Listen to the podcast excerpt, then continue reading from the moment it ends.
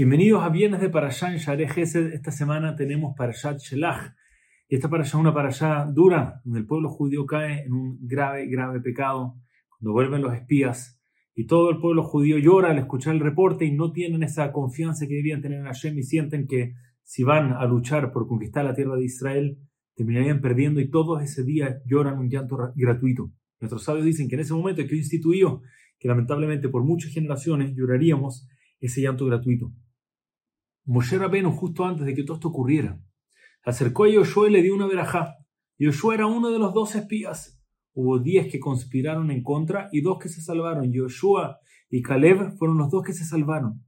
Y Moshe lo tomó y le dio a él, específicamente a él, una verajá para que aguantara la influencia de los espías. Y Targum Yonatan pregunta, ¿por qué específicamente Yoshua Binun? ¿Por qué sintió que a él debía darle una verajá y no al resto de los espías, o no a Caleb, por ejemplo, ¿por qué no le dio a Caleb una bendición especial? Y la respuesta es increíble. La respuesta dice así, dado que Yoshua era una persona extremadamente humilde, de hecho, Yoshua ni siquiera la Torah lo aprendemos de, del nombre de Yoshua, cómo va variando, sin entrar en el detalle ahora, pero incluso después que se hizo el gran líder del pueblo judío, seguía siendo una persona totalmente humilde, sencilla, normal, aterrizada. Nunca fue arrogante, nunca fue alguien orgulloso. Sin embargo, en este caso, Moshe Rabenu tiene miedo que les juegue en contra. No vaya a ser que ahora, como él es alguien muy humilde, si todos lo espían, les dice que hacer esto. Bueno, si ustedes dicen eso, sigamos. No vaya a ser que por su humildad vaya a ser alguien fácil de manipular y termine también conspirando junto con los diez espías contra el pueblo judío y contra Shem.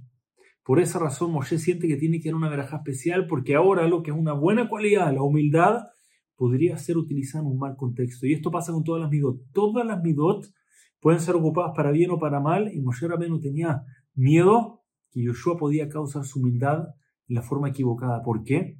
Porque hay momentos, Rabbi Fran trató una de allá, donde no hay que ser humilde. Hay momentos donde la humildad, por muy importante que es, no es la prioridad. Y hay muchos casos como este. De hecho, Moshe Rabbeinu uno de los momentos donde vemos la grandeza de Moshe Rabbeinu en el comienzo del libro Vaikra, la palabra Vaikra aparece con una alef pequeña. ¿Por qué?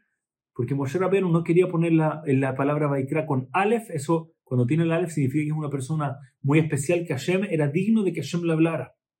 Cuando no tiene el alef es que Hashem le estaba hablando por necesidad, mira, te tenía que hablar por algo puntual, pero en verdad no es meritorio que le hable. Y Moshe quería ser humilde, no quería poner la alef, Hashem lo obligó, entonces Moshe puso una alef pequeña.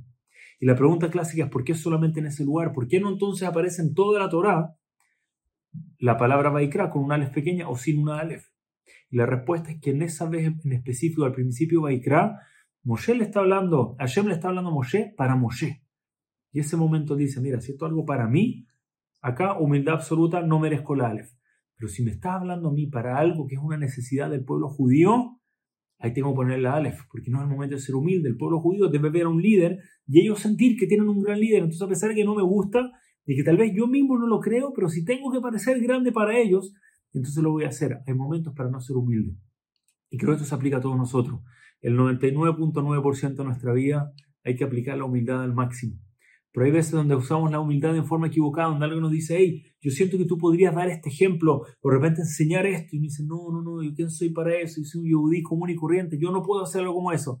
Ese no es momento para ser humilde. Hay momentos de humildad tiene que ir de lado o manteniendo la humildad, pero de la forma correcta, tomar un paso adelante y decir, yo sí tengo la grandeza para hacer algo como esto. En este caso, Moshe Rabbeinu le da una braja porque tiene miedo que la gran humildad de Yoshua le vaya a jugar en contra. Todos nosotros debemos asegurarnos de que nuestra humildad nunca nos juega en contra, que siempre nos juega a favor. Besat Hashem, nos vemos la próxima semana acá en Shabbat Shalom y a todos.